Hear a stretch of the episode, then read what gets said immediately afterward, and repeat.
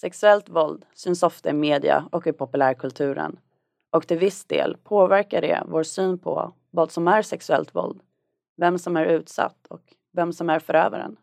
Men vilka konsekvenser får gamla bilder och föreställningar om hur en våldtäkt går till, den utsattas reaktion under och efter övergreppet och vem som utövar våldet?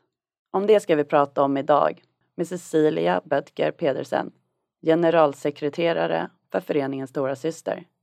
Cecilia förklarar en stora syster som någon som lyssnar och tror på en, som står upp för en och tar fighten när en själv inte orkar eller klarar av. Sexuellt våld är ett stort samhällsproblem och om det måste vi prata mer om och arbeta för att nå ett jämställt samhälle fritt från våldtäkt, sexuella övergrepp och tvång. Nu lyssnar vi.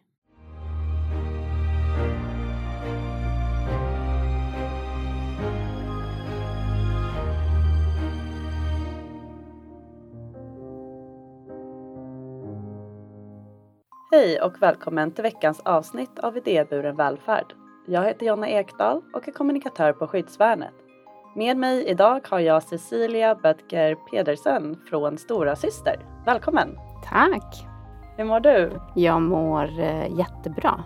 Jag tycker att det är lite grått och tråkigt eh, höstväder men eh, på det stora hela så mår jag väldigt bra. Hur ja. mår du? Skönt, tack! Jag mår faktiskt jättebra. Ja. Ehm, vill du berätta lite grann vem du är?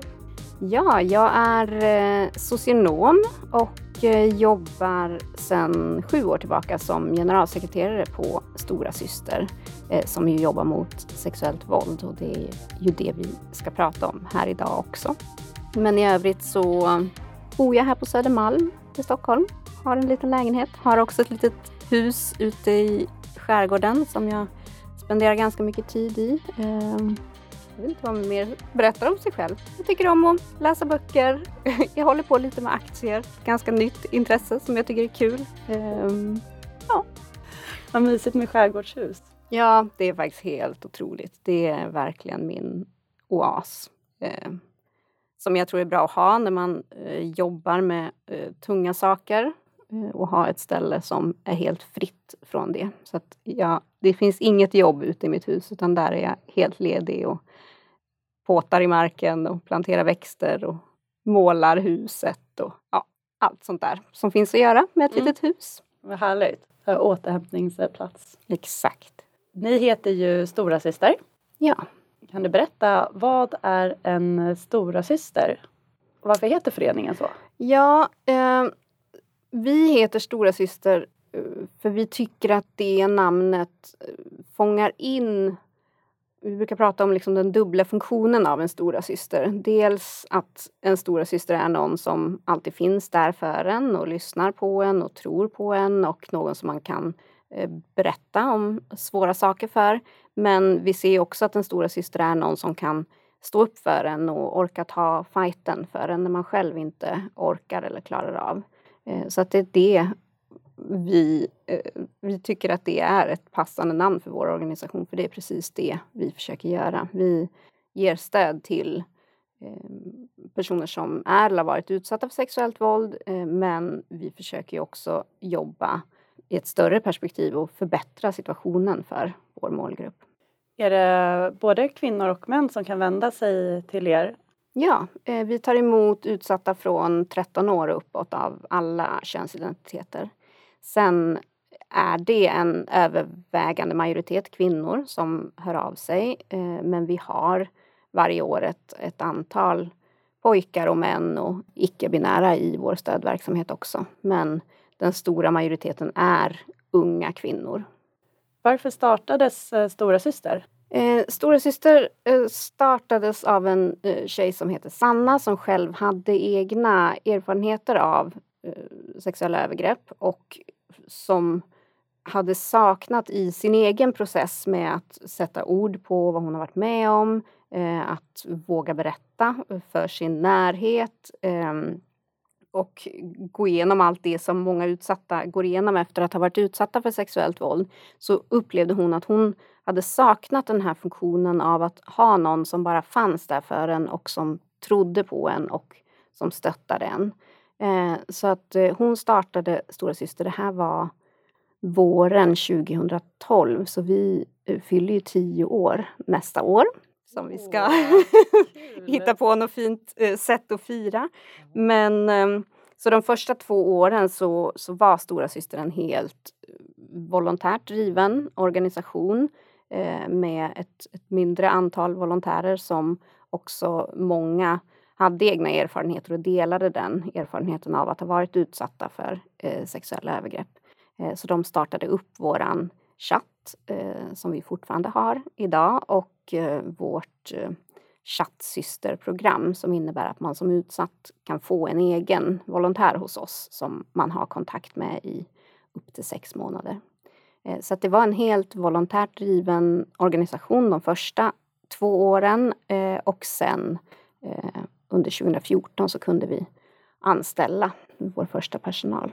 Sen har vi vuxit därifrån. Idag är vi tio anställda och vi har omkring 140 volontärer som sitter och ger stöd till utsatta.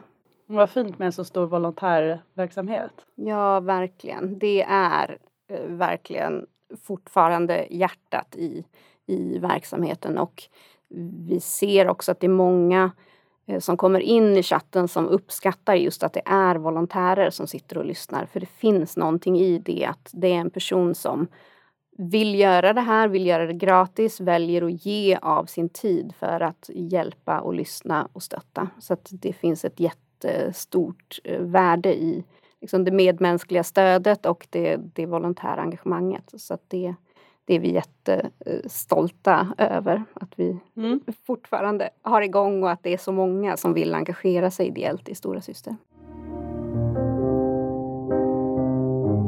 Vad, vad innebär egentligen sexuellt våld? Sexuellt våld är ju ett brett begrepp. Egentligen så innefattar ju det alla eh, handlingar med sexuella förtecken som begås mot någons vilja. Så, så fort någon eh, gör någonting sexuellt med dig eh, som du inte har samtyckt till så är det en form av sexuellt våld. Och det kan ju handla om, det kan ju handla om verbala sexuella kränkningar, det kan handla om eh, tafsningar och det som vi mest arbetar med i vår verksamhet är ju de, de grövre typerna av sexuellt våld. Eh, till exempel sexuella övergrepp mot barn eller ja, men penetrerande våldtäkter. Så att det är mest det vi eh, möter hos oss. Men eh, det behöver ju inte vara grovt sexuellt våld för att det ska vara en, en våldshandling och någonting som eh, inte är okej okay och som nu också med vår nya frivillighetsbaserade sexualbrottslagstiftning så är det ju fler handlingar som, som är eh, klassade som sexualbrott. Men det korta svaret, när någon gör något sexuellt med dig som du inte vill, då är det en, en våldshandling. Mm.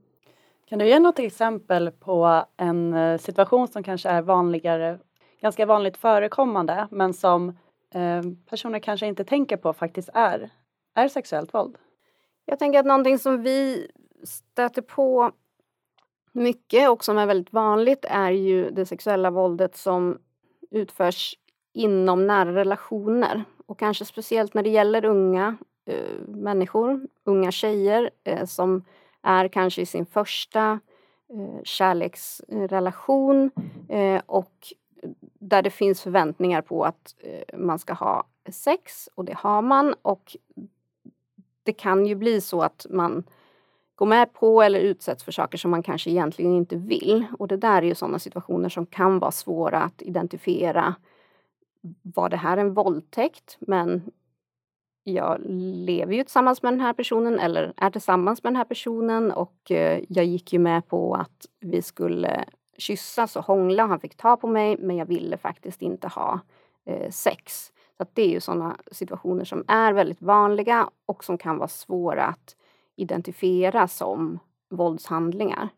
Och det handlar ju om att helt enkelt, jag tänker att nya eh, sexualbrottslagstiftningen är väldigt tydlig och enkel. Att vill du ha sex med någon så måste du försäkra dig om att den personen vill ha sex med dig. Så att ansvaret ligger ju på den personen som, som vill ha sex och det behöver inte vara så komplicerat. Man kan fråga rakt ut. Vill du ha sex med mig nu? Mm. Och också under, under tidens gång. För det är ju inte heller så att bara för man har lämnat sitt eh, samtycke eh, och man börjar ha sex. Saker kan ju hända och man känner att nej, nu vill jag inte mer. Det är inte så att bara för man har lämnat sitt samtycke att det gäller för evigt så att säga. Så det handlar ju om kommunikation och att eh, känna av och att lyssna på varandra och respektera varandras ja, men känslor och vad man vill. Eh, så det tänker jag är en sån där kanske svår situation eh, som vi stöter på ganska ofta men det blir ju ändå tydligt när de här unga tjejerna kommer till oss. För det är ju någonting som känns fel. De har ju varit med om någonting som de inte mår bra av. Så att det är ju någonting som har hänt som kanske inte borde ha hänt. Eh, mm. Så det får man ju prata om och försöka ge stöd i det. Tycker ni att kunskapen är låg om vad eh, sexuella trakasserier är eller eh, eh vad, sexu- vad sexuellt våld är för någonting? Ja, jo men det skulle jag säga och det är ju ur vårt perspektiv ett utav de stora problemen när det gäller att komma till rätta med det sexuella våldet i samhället. Det är ju just att kunskapen är för låg. Eh, på en massa olika sätt och på en massa olika områden. Men om vi börjar med att titta på kunskapen om sexuellt våld hos de som blir utsatta. Eh, det som vi pratade om alldeles nyss, att man kanske inte har möjlighet att avgöra eh, om det här är en våldshandling eller om det här är ett brott som man har varit utsatt för. Eh, och så kan det ju vara, men jag tänker att vi som samhälle och samhällets institutioner måste i alla fall ta ansvar för att ha den här kunskapen och förstå vad sexuellt våld är och också hur vi ska eh, Eh, bemöta och ta hand om det sexuella våldet. Och såklart också verka förebyggande för att sexuellt våld inte ska förekomma i den utsträckning som det gör idag.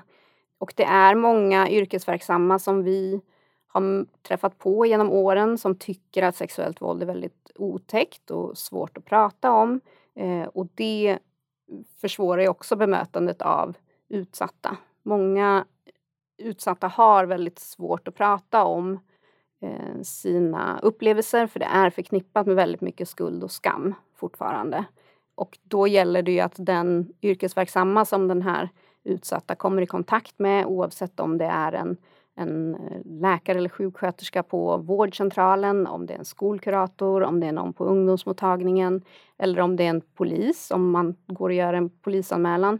Då måste ju de här yrkesverksamma personerna förstå och kunna och våga ta emot det som den utsatta eh, berättar. Och jag tycker att det går åt rätt håll. Eh, jag tycker att vi har ett pågående samtal om sexuellt våld i samhället som vi inte hade Eh, när jag började på Stora Syster för sju år sedan. Och det tror jag mycket beror på det som har hänt i samhället. Vi hade ju eh, metoo-debatten eller eh, Eh, upproren under hösten 2017. Det tror jag har bidragit mycket. Alla diskussioner som fördes i samband med att eh, samtyckeslagen eh, infördes under sommaren 2018. Det tror jag också är en sån sak som eh, har lett till att människor på alla nivåer har fått en ökad medvetenhet om sexuellt våld. Och också nu såg vi under eh, våren här när det var eh, fem kvinnor som mördades av ofta närstående män till mm. dem. Då såg vi också att samtalet blossade upp. Och vi har en, en uttalad feministisk regering i Sverige som eh, i alla fall är villig att till viss del prata om de här frågorna. Så jag, jag känner mig positiv kring att att samtalet går åt rätt håll men vi måste ju hela tiden fortsätta och prata om mäns våld mot kvinnor och prata om sexuellt våld så att det här inte glöms bort igen. Ja men precis, så att det inte bara kommer upp när någonting förskräckligt har hänt. Nej, men så är det ju tyvärr i ja. media. Logiken och vad liksom, politikerna kan Eh, prioritera och vad opinionen kräver att politikerna ska prata om. Eh, men det är ju det vi arbetar för också, att ständigt föra det här samtalet så att det inte blir bara när det blossar upp och händer någonting hemskt i samhället. För att det som media ofta springer på och rapporterar om är ju enskilda händelser. Det står ju ofta om sexuellt våld Eh, i tidningarna och rapporteras i media. Men då är det ofta utifrån en specifik händelse, att det är en kvinna som kanske har blivit gruppvåldtagen på ett hemskt sätt och man vet att det är det som eh, genererar klick och det är det människor vill läsa om. Men vi vill ju att man också ska prata om sexuellt våld på ett större, eller mer strukturellt plan. För det här i vår uppfattning är ett av våra största samhällsproblem eh, som drabbar så många, framförallt kvinnor, eh, men som också medför stora kostnader för samhället. Och, eh, det har varit lite bortglömt eller förträngt eller inte prioriterat men som sagt, jag tror det känns som att vi är på väg eh, mot att bli bättre på, på att prata om sexuellt våld. Tycker du att rapporteringen i media om sexuellt våld just är ganska ensidig eller onyanserad? Just när vi pratar om att det till exempel kommer upp när det har skett en väldigt grov gruppvåldtäkt. Och att då pratar man om sexuella våldet och som vi pratade om tidigare, vad är sexuellt våld? Det innefattar så himla mycket. Men då ses det ju kanske bara utifrån att det det är bara det där som är det sexuella våldet. Ja men precis. Jag tror att till viss del så hänger den här bilden av en våldtäkt kvar som den som vi alltid har sett i media och i populärkultur att det är en ung kvinna som går hem genom en park och där hoppar en okänd gärningsperson fram ur en buske och överfaller henne och eh, det är inslag av fysiskt våld och hon skriker och hon slår och hon försöker ta sig ur situationen och efter våldtäkten så är hon eh, skärrad och traumatiserad och sitter i duschen och försöker skrubba av sig. Det är ju liksom den mm. bilden av våldtäkt som vi ofta sett. Men vi vet ju att så ser ju inte de allra flesta våldtäkter ut. Det är ju ofta våldtäkter inte innefattar inslag av fysiskt våld. Ehm, det är ofta den som blir utsatt inte alls reagerar genom att slåss eller fly ur situationen utan i själva verket är ju det allra vanligaste att man hamnar i frozen fright. Eh, vilket innebär att man inte rör sig alls, man kanske liksom mentalt flyr ur situationen, man har kroppen stänger ner helt enkelt för att, för att skydda sig från ytterligare våld. Och vi har ju också aspekten av vem det är som är en våldtäktsman. Det är ju i de flesta fall inte en främling som hoppar fram ur en buske utan det är ju ofta en person som du lever tillsammans med eller i vart fall har någon typ av relation till. Och när vi har alla de här kanske traditionella föreställningarna om vad en våldtäkt är, vem det är som blir utsatt och vem det är som utsätter. Det gör ju att det blir väldigt svårt för de allra flesta utsatta att identifiera sig med den bilden. Vilket gör att det blir svårt att identifiera att jag har blivit utsatt för en våldtäkt. Vilket gör att det blir svårt att söka hjälp och få stöd och kanske göra en polisanmälan av det man har varit utsatt för.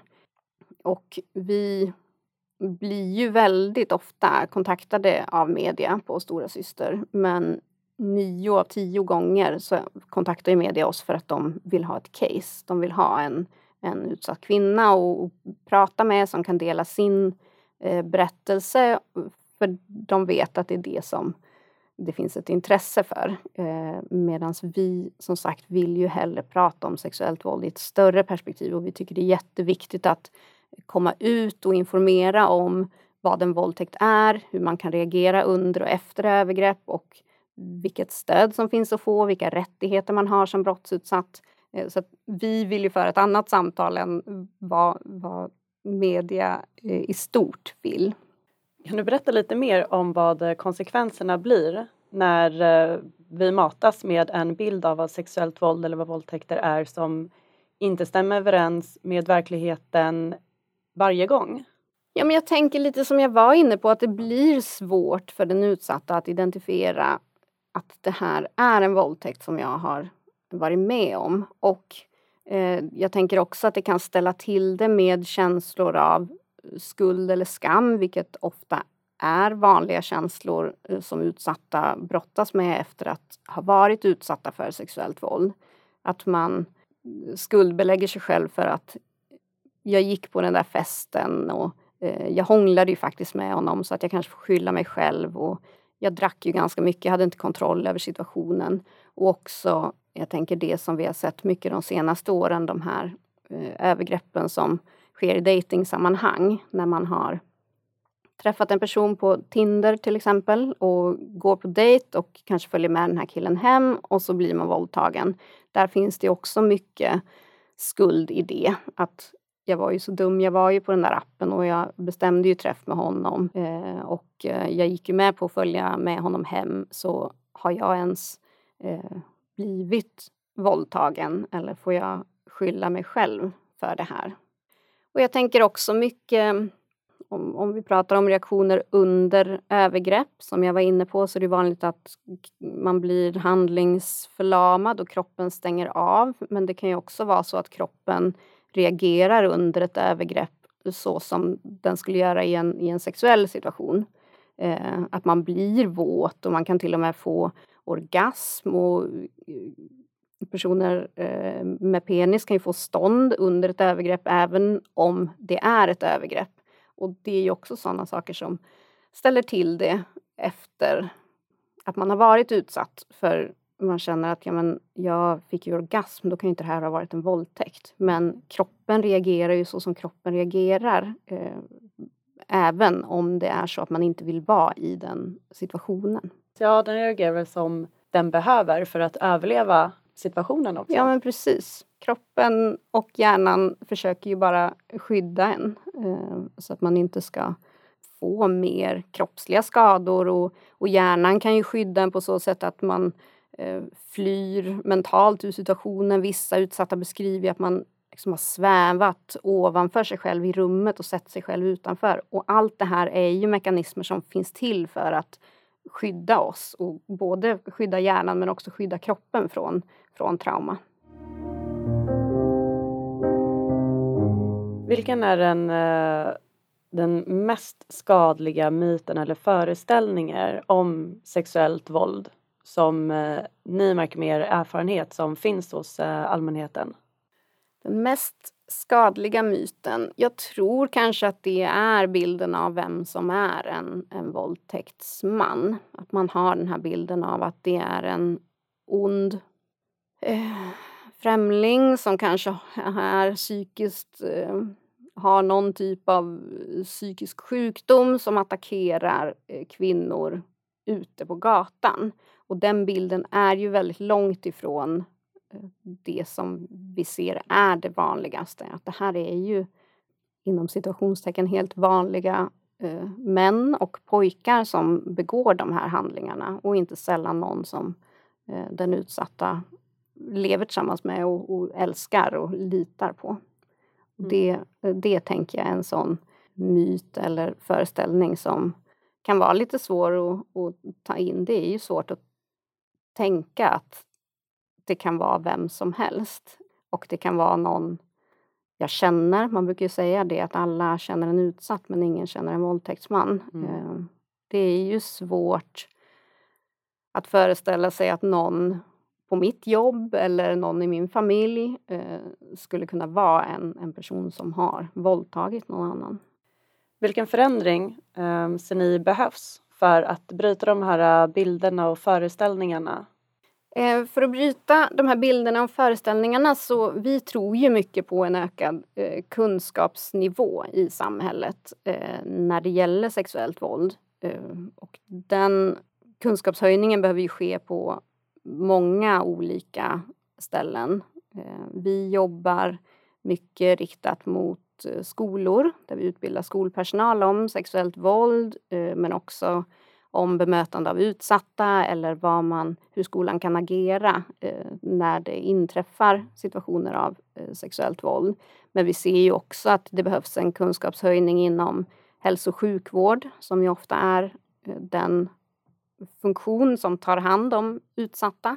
Eh, och vi ser ju också inom polis och rättsväsende att det finns kunskapsluckor som behöver eh, rättas till. Så vi tror på en, en ökad eh, kunskap, en bred kunskapshöjning i samhället när det gäller sexuellt våld. För med eh, polisanmälningar för mm. sexuellt våld, mm. det är ju långt ifrån alla som eh, polisanmäler. Mm. Hur, eh, hur ser det ut, hur det går till med polisanmälningar och vad som händer efter? Det är svårt att veta hur stor andel av eh, sexualbrotten som faktiskt anmäls just i och med att det handlar om ett mörkertal. Det är ju själva essensen i det. Men man brukar väl eh, tänka att ungefär 90 procent av de begångna sexualbrotten anmäls inte. Det vill säga att bara var tionde våldtäkt eh, eller sexuellt övergrepp eller eh, kränkningar eller ofredanden anmäls. Så att de allra flesta sexualbrott anmäls ju inte. Det ser vi att det finns många anledningar till. Många utsatta vet inte att det är en brottslig handling de har blivit utsatta för.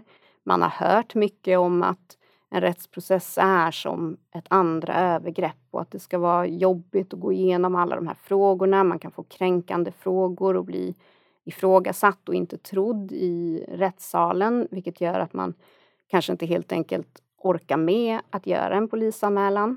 Det är ju ofta någon närstående eller någon i ens bekantskapskrets som har utsatt en vilket gör att det kan få stora sociala konsekvenser att göra en polisanmälan. Man kan vara rädd för att bli utstött ur kompisgänget eller att hela ens familj ska vända sig emot en om det är så att man står upp och berättar om eh, de här sakerna. Eh, och många utsatta är också rädda för dels rädda för hur förövaren ska eh, Eh, reagera om man gör en polisanmälan.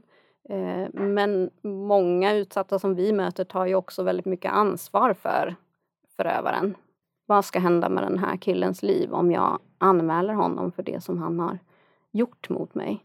Så det finns ju en mängd olika anledningar, för att inte prata om skuld och skam. Det är många utsatta som tar på sig ansvar för hela situationen och för det våld som har utövats mot dem. Så det finns stora hinder hos utsatta mot att anmäla sexualbrott. Men vi ser i, i Stora Systers har vi varje år ett särskilt fokusområde som vi tittar särskilt på. Under förra året så undersökte vi eh, psykisk ohälsa till följd av utsatthet för sexuellt våld och gjorde en, en rapport på det. Eh, I år så har vi tittat särskilt på polis och rättsväsendets arbete med sexualbrott. Mm. Så vi har eh, intervjuat personer som har gjort en polisanmälan eh, och utifrån det satte vi sedan ihop en större enkätstudie eh, som eh, utsatta som har gjort en polisanmälan besvarade.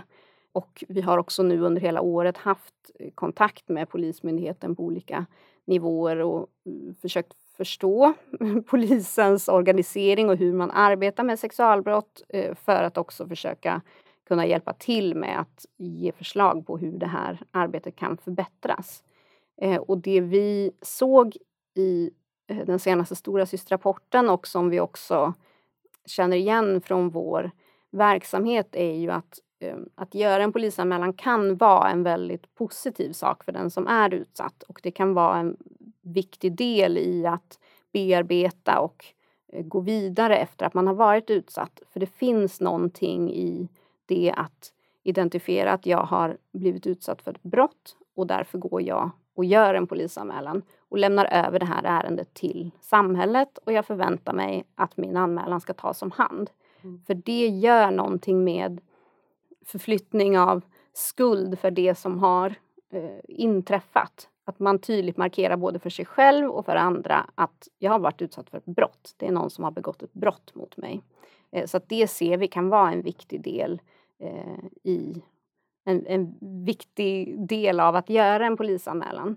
Vi såg också i den här rapporten som vi gjorde att eh, många utsatta finner styrka och kraft i att man har gjort allt man kan i den här situationen. Man har försökt ta någon typ av kontroll över situationen i, och då är ju det här ofta situationer där man har berövats all känsla av kontroll. Eh, så det kan också vara en viktig aspekt av att göra en polisanmälan. Och många utsatta uttrycker också att genom att göra den här polisanmälan så står jag upp för mig själv och jag står också upp för, för andra kvinnor. Jag, förhoppningsvis så kan min anmälan bidra till att den här mannen inte utsätter andra kvinnor och flickor för sexuellt våld. Eh, så att vi såg alla de positiva aspekterna av att göra en polisanmälan och samtidigt så var det eh, 63 procent av alla som vi intervjuade och som svarade på enkäten till vår rapport. 63 procent av dem hade efter att ha genomgått den här processen fått en försämrad tillit till det svenska rättssystemet. Så att det är ju alldeles tydligt någonting som inte fungerar. Eh, många upplever ju inte att de får ett bra bemötande, de får inte tillräcklig eh, information. Eh, polisen upplevs inte ha tillräcklig kunskap om de här brotten. Eh, vi ser att många utredningar av sexualbrott och eh, framförallt våldtäkter tar väldigt lång tid. Och det hör vi från polisens håll också, att utredningar läggs på hög och de har inte tillräckliga resurser att eh, utreda brott. Eh, analyser kan dra ut på tiden, man hinner inte ta in den bevisning tillräckligt snabbt som kanske hade behövt tas in för att kunna få eh, ett, ett, en utredning som kan leda till åtal. Eh, så att, det är en väldigt tudelad bild som vi ser både i vår verksamhet men i den rapport vi gjorde att vi ser att det kan finnas eh, vinster i att göra en polisanmälan men vi vet också att eh, de allra flesta anmälningar leder ju ingen vart och det är också risk att man får ett ganska dåligt bemötande av polisen när man gör sin anmälan av sexualbrott. På ett fåtal ställen i landet så finns det särskilda sexualbrottsgrupper inom polisen just för att eh, sexualbrotten inte ska ligga tillsammans med grova brott eller ligga inom eh, våld i nära relationer. För när de konkurrerar med andra brottstyper så finns det risk för att de nedprioriteras. Till exempel många sexualbrott ligger på grova brott och då har vi gängskjutningar, vi har mord, vi har annan grov brottslighet som gör att sexualbrotten kanske nedprioriteras. Eh, så att vi tror ju mycket på införandet av eh, särskilda utredningsgrupper som bara arbetar med sexualbrott. För det, vi tror ju på en specialisering vilket ju också leder till att de poliser som arbetar med de här brotten har, har sökt sig dit, eh, har ett intresse av att arbeta med de här brotten. De får ju ökad erfarenhet och ökad kunskap om vad som är viktigt att eh, tänka på när det gäller att utreda sexualbrott. Eh, de lär sig om eh, utsattas eh, reaktioner och mående under och efter övergrepp, vilket vi tror leder till eh, en ökad kvalitet i, i brottsutredningarna. Och det här i de samtal som vi har haft med polisen under året så det är ju många inom Polismyndigheten som också är inne på det här att det, är en god idé att ha. Om man inte på eh, Sverige är ett stort land och Polismyndigheten är en väldigt stor myndighet och det är inte möjligt att på alla platser ha en särskild sexualbrottsgrupp. Men att man i alla fall kan ha särskilt utbildade utredare som kan ta de här ärendena. Jag hade tänkt att vi ska börja runda av. Det känns tidigt på något sätt men jag ser att vi har faktiskt pratat ett tag. Ja. Um, vilken är den största utmaningen för att uh, förhindra sexualbrott? Um, det är en stor fråga. Det jag först tänker på är vi ser ju att sexualbrott är en tydligt könad företeelse. De allra flesta som blir utsatta för sexuellt våld är kvinnor och flickor och de allra flesta som eh, utsätter är pojkar och män.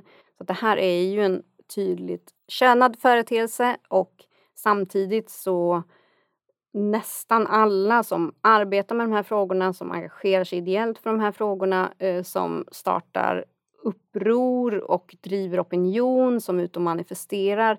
Nästan alla som är engagerade i frågan är kvinnor. Eh, och för att få stopp på det sexuella våldet så måste ju pojkar och män sluta våldta. Så att där finns det ju en skevhet i. Vi skulle behöva fler män och pojkar som engagerar sig i stort och smått. Det är inte så att man måste starta en organisation och driva de här frågorna men om fler män kunde engagera sig i sin närmiljö och hjälpa till att prata om sexuellt våld, att hjälpa till att öka kunskapen om sexuellt våld, att stå upp och stå ifrån när man ser eh, situationer som inträffar. Till exempel när om, om det är killar som pratar illa om kvinnor eller pratar nedsättande om kvinnor eller eh, är ute på krogen och tafsar. Eh, att det är fler män som sluter upp och säger ifrån och stoppar de här, om man tänker på det här som lindrigare våldshandlingar, men att man kan börja där.